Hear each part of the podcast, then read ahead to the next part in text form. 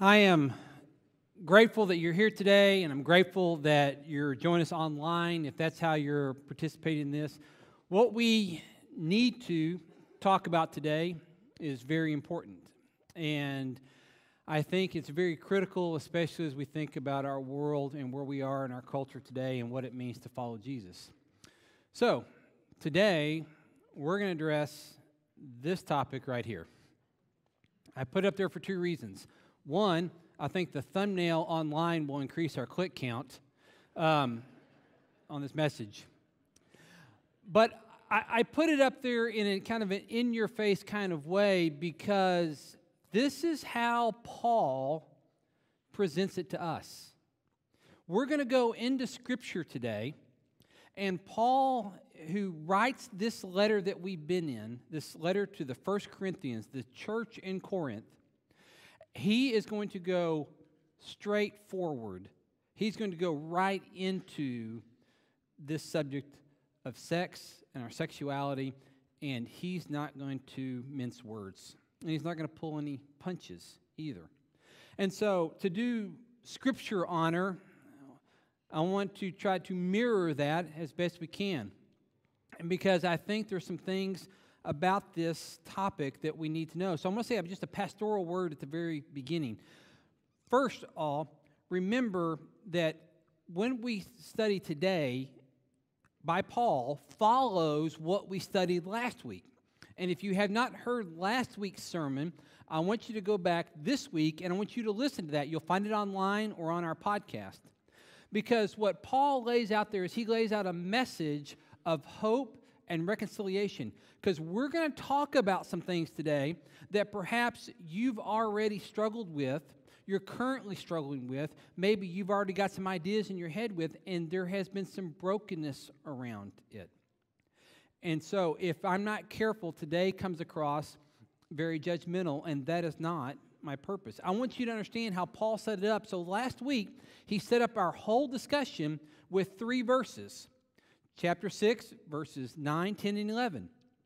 And he talks about you were once like this, but now, but now you're redeemed. Now you've been washed. Now you've been sanctified. Now you've been justified.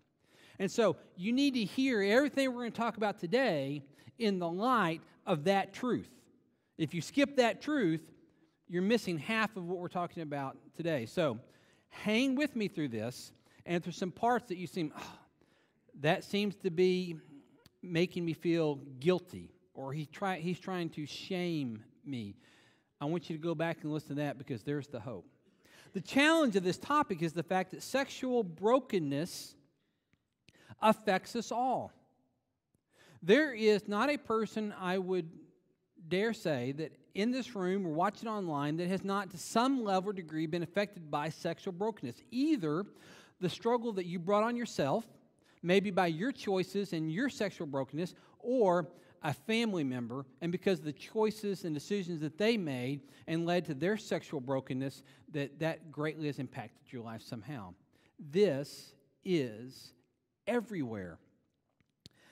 And so, what I want to do is, I want to present what I believe is a New Testament Christian perspective. How are we going to think about sexuality?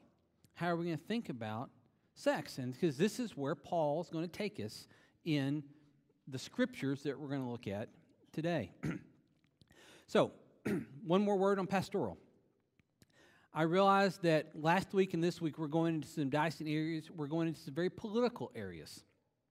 We're going to areas where our culture has really drawn some lines and they've staked out some claims. Many of the claims that I'll make today will counter some of those, will at least be in opposition to some of those. So I want to let you know what undergirds all of my thoughts today, and it's this belief it is the Christian duty of all Jesus followers to love our neighbor. I, I, am presenting this today because it's our duty as followers of Jesus to love our neighbor, even the ones that disagree with us. So, as you hear anything today, please do not think that I'm setting up some kind of obstacle. it's me, the church, Christians versus you in whatever position you've got. That I'm trying to put you somehow on the outside. That I'm trying to say you're no longer worthy or valuable. You're no longer welcome. You're no longer this because I'm trying to put you in some category. That's not my goal. My goal is to serve and love the best way I know how. And that's by sharing the truth. Pardon me. Richard, would you bring me my drink? It's right know that pew right there. I'm sorry. i have got some kind of drainage going on. I want to talk first about sex in our culture and then sex in the Corinthian culture, and you're going to see some parallels. First of all, here's what I believe about our culture we are sex obsessed in our world. Would anybody disagree?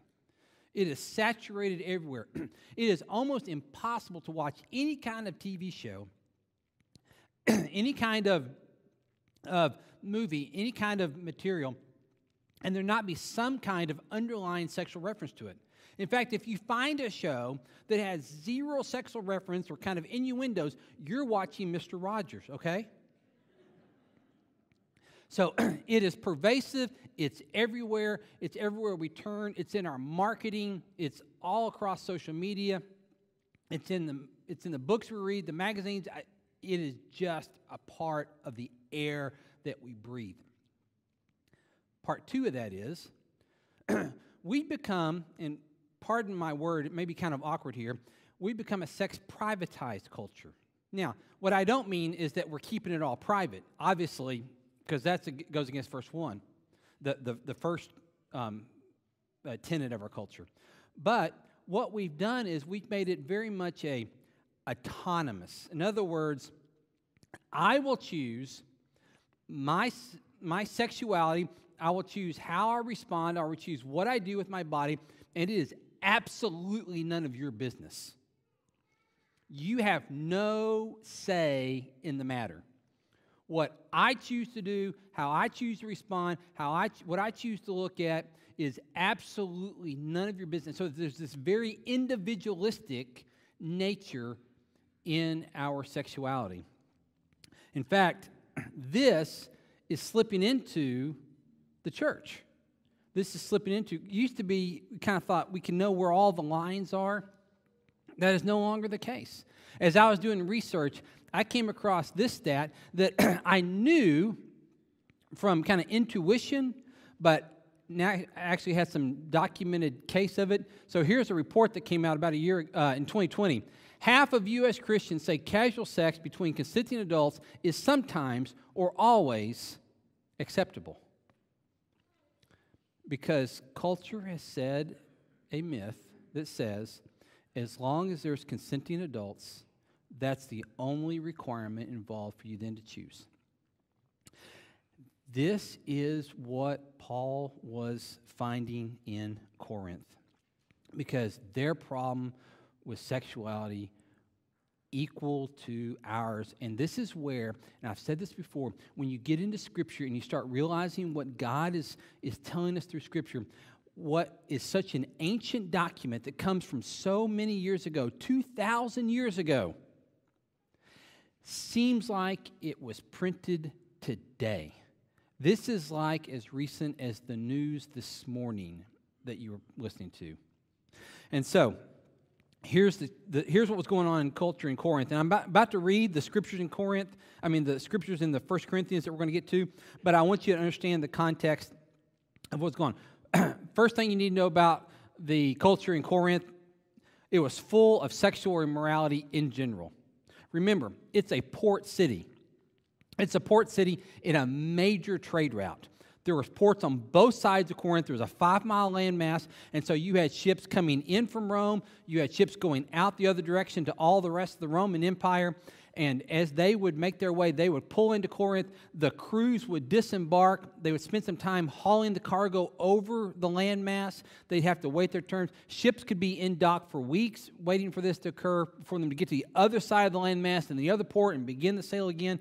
And so you had people coming from all over the known world spending time in a city where they were anonymous. And so anonymity and available time, and they had money, And so suddenly you can see how an entire sexual industry could arise out of this. And so when you've got anonymity, suddenly it makes lots more sexual acts okay. I, I've been to more than one ministerial conference where at the end of the conference, the hotel notified us that their pay per view spiked during our conference because of anonymity. This is going on in Corinth. In particular, there's another problem in Corinth prostitution.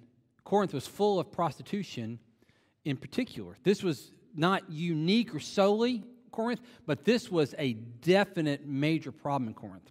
We already talked about the possibility that, that the temple of Aphrodite that set up on the Acrocorinth, the hill behind the city that we've seen pictures of, that they employed some number, now the actual number is in dispute, but some number of temple prostitutes, maybe as many as a thousand, both male and female, that would come down from the Temple Mount, from the, the, the height, down into the agora, the marketplace, and begin to offer their services to all this eclectic group that had come from all over the world. And Corinth became known for this. That, in fact, the temple of Aphrodite, not the only temple of Aphrodite, but the major, most famous temple of Aphrodite was in Corinth. And so this is what Paul sees, and it's slipping into these followers of Jesus inside the church. And then the last one, and this is, affects just us the same, is that the Greco Roman world saw or believed that the body and the soul were two separate things. That, that they were separate deals. In fact, there's this idea that, that whatever was in the body, well, that's just kind of earthly and lowly and demeaning. That has nothing to do, there's a total separation between the things that are loftier, your mind and your spirit and your soul. And so the body can do whatever. Any of this sound familiar? And you're not damaging, corrupting, harming, misaligning anything in your mind or in your spirit. And so there's this idea, this breaking of that. So, with that in mind, if you have your scripture journals, open to page 22. If you have your Bibles or your apps, open to uh, chapter 6, verse 12 chapter 6, verse 12.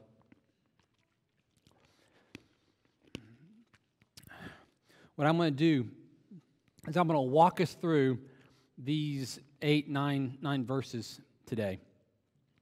And then I'm going to give you some, I'm going to take the commands that Paul has, apply them to us, and then uh, give you some ways to remember and put those into, into practice. Paul begins this way all things are lawful for me. Now, you have to understand what Paul's about to do. He's about to quote them back to themselves. And then he's going to have a retort for it, okay? So it's a, it's a dialogue that he's having that goes back and forth. All things are lawful for me, but not all things are helpful. All things are lawful for me, but I will not be dominated by anything. For food is meant for the stomach, and the stomach for food, and God will destroy both one, and God will destroy both, one and the other. The body is not meant for sexual immorality, but for the Lord, and the Lord for the body. They are quoting kind of a creed.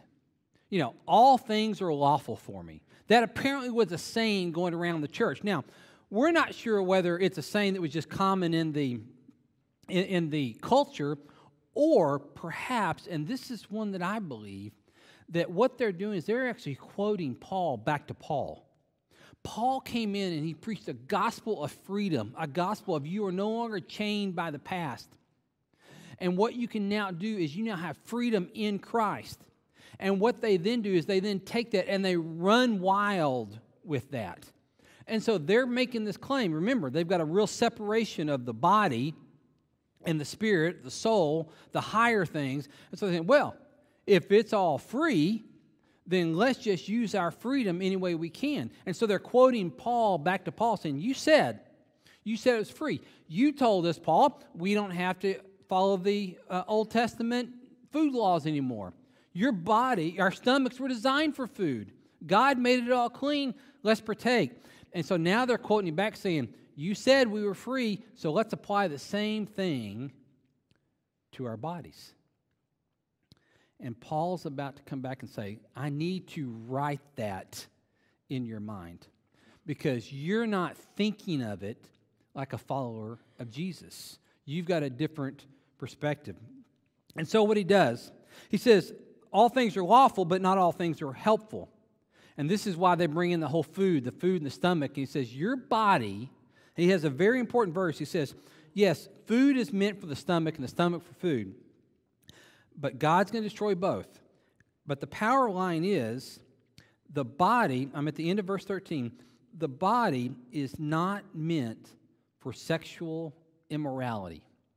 Now, let me show you what that word is in the Greek because it's very. Sexual immorality comes from this word porneia. This is what it looks like in the Greek. Can you tell the word that we get from this word? It's pornography. So, what Paul is saying here is that all forms of sexual immorality, this is his word for all forms of sexual immorality, whether they're lustful, whether they're abusive, whether they're they're um, illicit, whatever it is, he's grabbing all forms and saying, Your body is not designed for that. And so when this when you see this word appear, and this is a word that Paul will use regularly when he talks about sexual immorality, and Jesus uses this word as well in, in his teachings, what they're saying is they're saying there's a place for sexuality. Everything outside of that, all other expressions are out of bounds. Okay? So let me show you what here's what I understand the New Testament teaches. This is the New Testament definition of sexual intimacy. Sexual intimacy is for a man and a woman in the context of marriage. This is what again and again and again the, the New Testament scriptures affirm as sexual intimacy. This is where God designed it for. All others are called celibacy.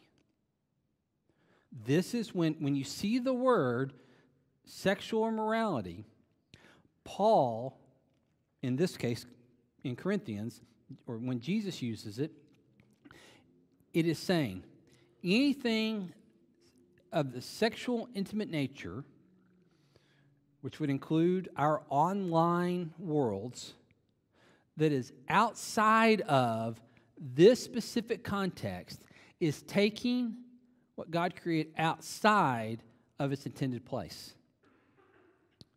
And so Paul is going to have some instructions for us now.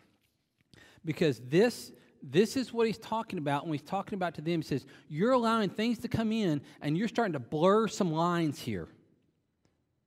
And what Paul knows is there's an incredible consequence for this. Again, we've all been affected somehow on some level by sexual brokenness.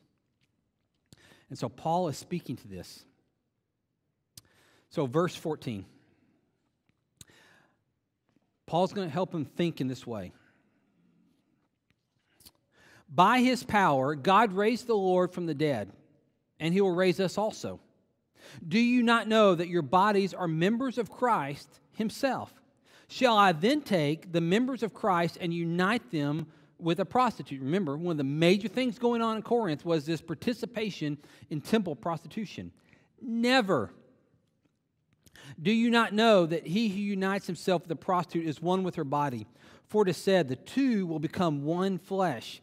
But whoever is united with the Lord is one with him in spirit.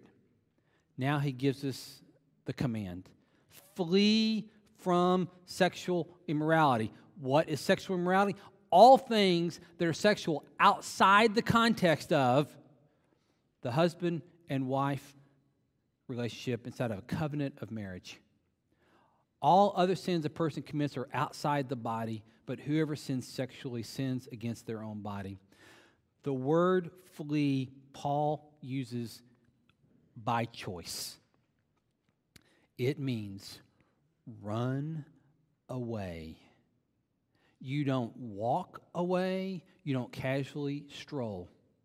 If you're in a building that's burning down and somebody says, fire, run, you move towards the exits right away. You don't say, I'll wait until it gets warm. You don't say, let me do some s'mores first. You, why? Because you don't play around with it. Paul gives a command. And in fact, what Paul, I believe, is referencing, some of you are familiar with the story of a man named Joseph in the Old Testament. He was sold as a Hebrew slave into, into Egypt. and in one of his positions there, he becomes a slave in the household of a man named Potiphar.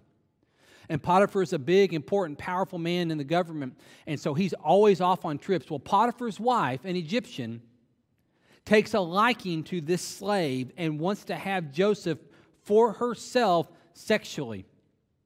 To the point where she throws herself at him, tries to seduce him, catches him off guard in a moment when he's doing part of his, his duties inside the house, corners him in a room and presents a sexual opportunity to him. I mean, she is opening herself up saying, I am yours for the taking, so much that he flees, is the word, because he knows that's not right. And he moves out so quickly that she's able to grab a hold of him, still holding his cloak or his robe, and he actually gets out of it and gets out of there because he's not going to play around with that at all. Paul is saying, You flee from it.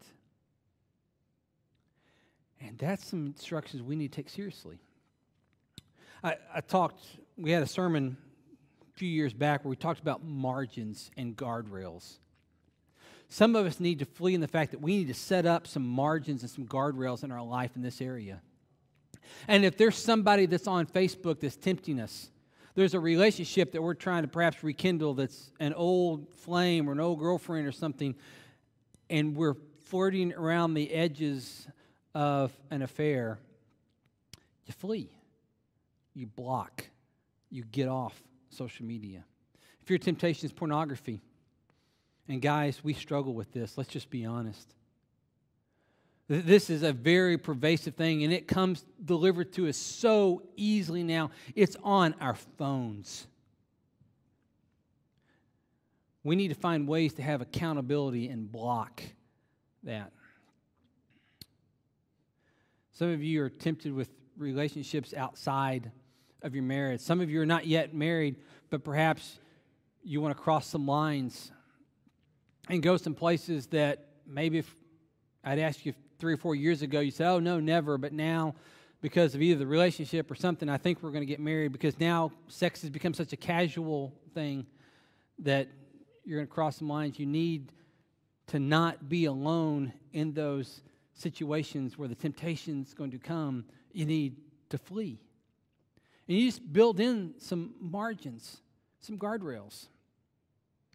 You know, I, well, I try to make it a point that I'm never alone in the office with someone of the opposite sex. And I've had some people tell me, well, that seems a little extreme you know, we trust you or whatever. So that's fine. Let me, let me tell you what I'm never going to do. I'm never going to look back and regret. I wish I had been alone more often with the opposite sex if somebody's not my wife. It's just not a regret. Nobody, let me, I just kind of get to some of the end here. Nobody, in all the people that I've ever worked with, all the people that I've ever visited with in my office, and they've come in and they've got these stories of sexual brokenness. Nobody has ever said, if only I had had more sexual partners, my life would have been better. Some of you know this is true, and if you had the microphone, you would be saying exactly the same thing. We flee, we build in guardrails, we create margins. And remember, the guardrail always goes, you don't put the guardrail in the ditch you put it before the ditch so that you don't end up in the ditch. And they may seem extreme to the world. You may need to have somebody that can check your internet history at a moment's notice without your permission. Whatever it takes, Paul's saying you flee this. But how do we do that? Let me give you some let me give you some things to remember as we go through this. I'm going to give you three things to remember. And if you would write these down or put these into your head or, or pray about them on your heart, this will matter in the moment. Okay, the first thing, based on the idea where he says, um, all other sins a person commits are outside the body, but whoever sins sexually sins against their own body. I want you to remember this sex is a gift from God. God does not design sex as some kind of temptation out there with no purpose. Sex was designed by God in the right context. Sex is awesome. Outside of that context, it becomes dangerous. We talked about a fire in the building a while ago. I love having a fire in the fireplace. Um, I mean, I grew up, my mom, bless her heart, if it dropped below 75 degrees, she lit a fire, okay? because we so I grew up loving loving fires in the fireplace. It was always wonderful. I love having we have fires in our fireplace. We actually have a fireplace inside and one outside. I love having fires. What we don't enjoy is taking sticks of burning wood out of our fire and running through the house. Because now what happened? We've taken it out of context. In one context, it's warm, it's enjoyable, it's it's creates this ambiance, this intimacy. Outside of that, it's danger. Any prohibition that God gives to you, whether it's sexual or otherwise, is not because He wants to be some kind of cosmic killjoy. It's a prohibition to protect you. That's the only reason God gives these prohibitions, is because he designed you, He created you, He knows exactly how you're designed to work. And so He knows in this context. And so He's saying there is no such thing as casual sexual encounter. You cannot divorce your physical and your emotional spiritual sense. And you know that to be true. Second thing, go and read. Next verse says this 619. Do you not know that your bodies are temples of the Holy Spirit who is in you, whom you have received from God? You are not your own. Here's what I want you to remember about this my body belongs to God, and my body is a temple for God. See, this challenges our own autonomy, doesn't it? We're so wrapped up in this, it's my body, my choice, my thing. We've bought into that. And I just want to say, it's not your body. You're not the owner. You're borrowing it right now. Now, I know we don't always treat other people's things nicely, right? I mean, just rent a car and get the insurance and then do whatever you want with it. I understand how that works for some people. But if it's something from somebody that you value this person, and they entrust you with something, suddenly you treat it with all kinds of respect, right? Because you, you're inherently aware of the value. I'll, I'll never forget driving my kids home from the hospital the very first time after they were born. It's a five mile an hour drive and you're yelling at everybody else, going, I got a baby here. Why? Because suddenly I'm realizing I've got a body that's in my car that is incredibly valuable to me, and I'm not mistaken about that at that moment. That's what God says. Paul is telling the Corinthians, he's telling us, your body is incredibly valuable and it doesn't belong to you because this whole idea of your body's down here and your your spirit's up there it's one and the same because you are a temple of the living God. So wherever you are, there's God. Keep that thought in your mind as you flee.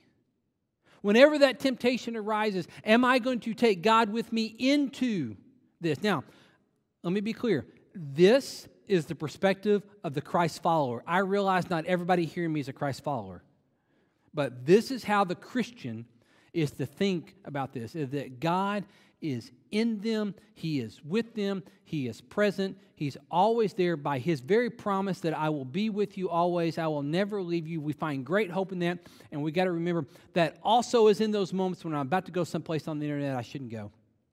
That's also in that moment where I'm about to send that text that's a little on the flirtatious side. It's on that moment where I'm about to cross some lines that I know I'm not. It's not mine. See, we have bought into this idea that what you really need to be is truly authentic to who you are. That's, that's where we get all this language about identity right now, isn't it? That I've got to be true to me, I, I've got to be truly authentic.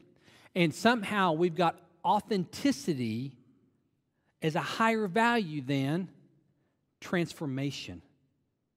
And what the Christ follower is seeking is transformation in my life. So it is not love me for who I am, it's love me for who I am called to be in the name of Jesus Christ. And that is the same love we present out to everybody else. This is why we're here to serve our neighbors. Is it's not simply that I'm going to say yes, whatever you say, I'm going to love you for that. I'm going to love you for how God loves you, and He is transforming you or wants to transform you and redeem you into something that is beyond your wildest imagination. You can't even define it right now, but God can. Because He wants to make you into a temple of His Holy Spirit. and then the last verse of this whole thing, and I intentionally save this for last. And if you circle any verse of this, I want you to circle this one. You are not your own. You were bought at a price. Therefore, honor God with your bodies. You are not your own. You were bought at a price. So, what I want you to remember as you put flee into practice is this Jesus suffered agony for your purity. Jesus suffered agony, endured the cross for your purity. Now, that can come across like I'm trying to shame you. And if what you feel right now is shame, that's not my intent. I'm not trying to guilt you into something that verse has unbelievable hope in it because it ties right back to what Paul says in verses 9, 10, and 11. You were once this way, but now you've been washed, you've been sanctified, you've been justified. He is coming right back to that. Says, You were bought at a price. You didn't do it. Jesus bought you. He paid the price, and He is willing to step in your place so that purity can be yours redemption can be yours, a cleansing and a washing. Washing, purity. These things go right together, and there's the hope in this verse. So maybe you have crossed the lines. Maybe you have blown up a family. Maybe you are addicted to something right now. There is hope because Jesus paid the price.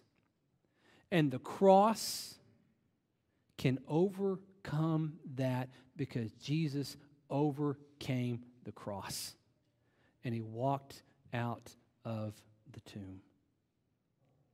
For you.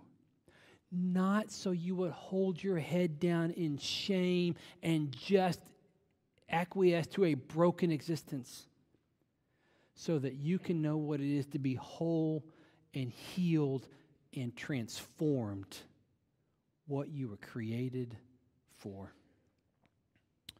So we're going to sing a song in just a second. It says, Create in me a clean heart. But I'm going to start with a prayer. And we're going to let that song continue that prayer. But as I pray, I'm going to leave a little bit of quiet time and I want you to have a conversation with God. Because He's here and He's present, and I want this to be a message of hope. And here's the question I want you to wrestle with What struggle, what sexual temptation or struggle do you need to flee right now? If you would, let's pray. Father, as each person here, as each person online, as they take a moment and they have a conversation with you, would you hear our hearts amidst all this chaos of sexual brokenness.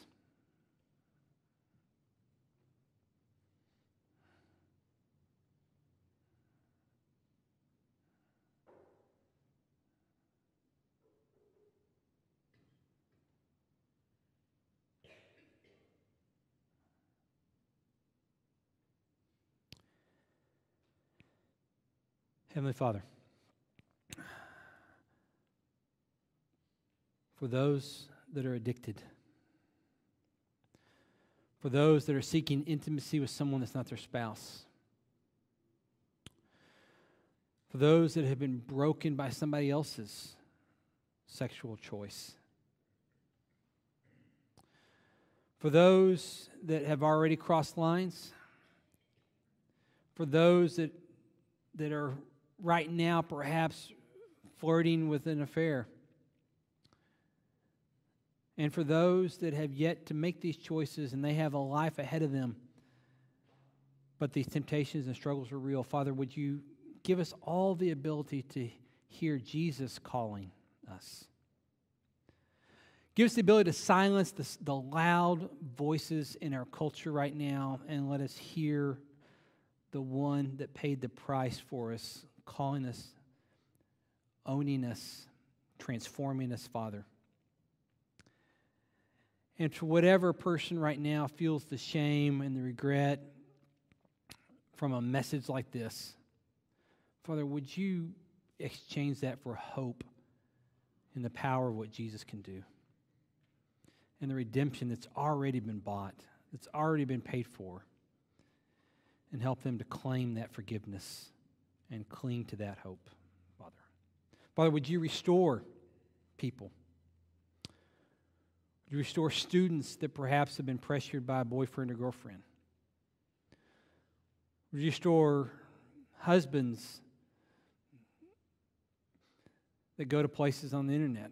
Would you restore wives that have been tempted with emotional affairs? Father, would you restore healing in those that wrestle with same sex attraction? All of these are your children, Father. All of these you're transforming. Father, I ask this in the name of the one that paid the price. In the name of Jesus, we pray. Amen. I'm going to put a slide up. This is our text number. I realize that a message like this can land in all kinds of different ways. If you need to talk to somebody, you want to reach out to me, and we continue some kind of conversation, something we can be praying for, one of our shepherds or elders, I encourage you uh, uh, to do that. I'm also down front available if you want to have that conversation there. Either way, would you stand as, as we sing?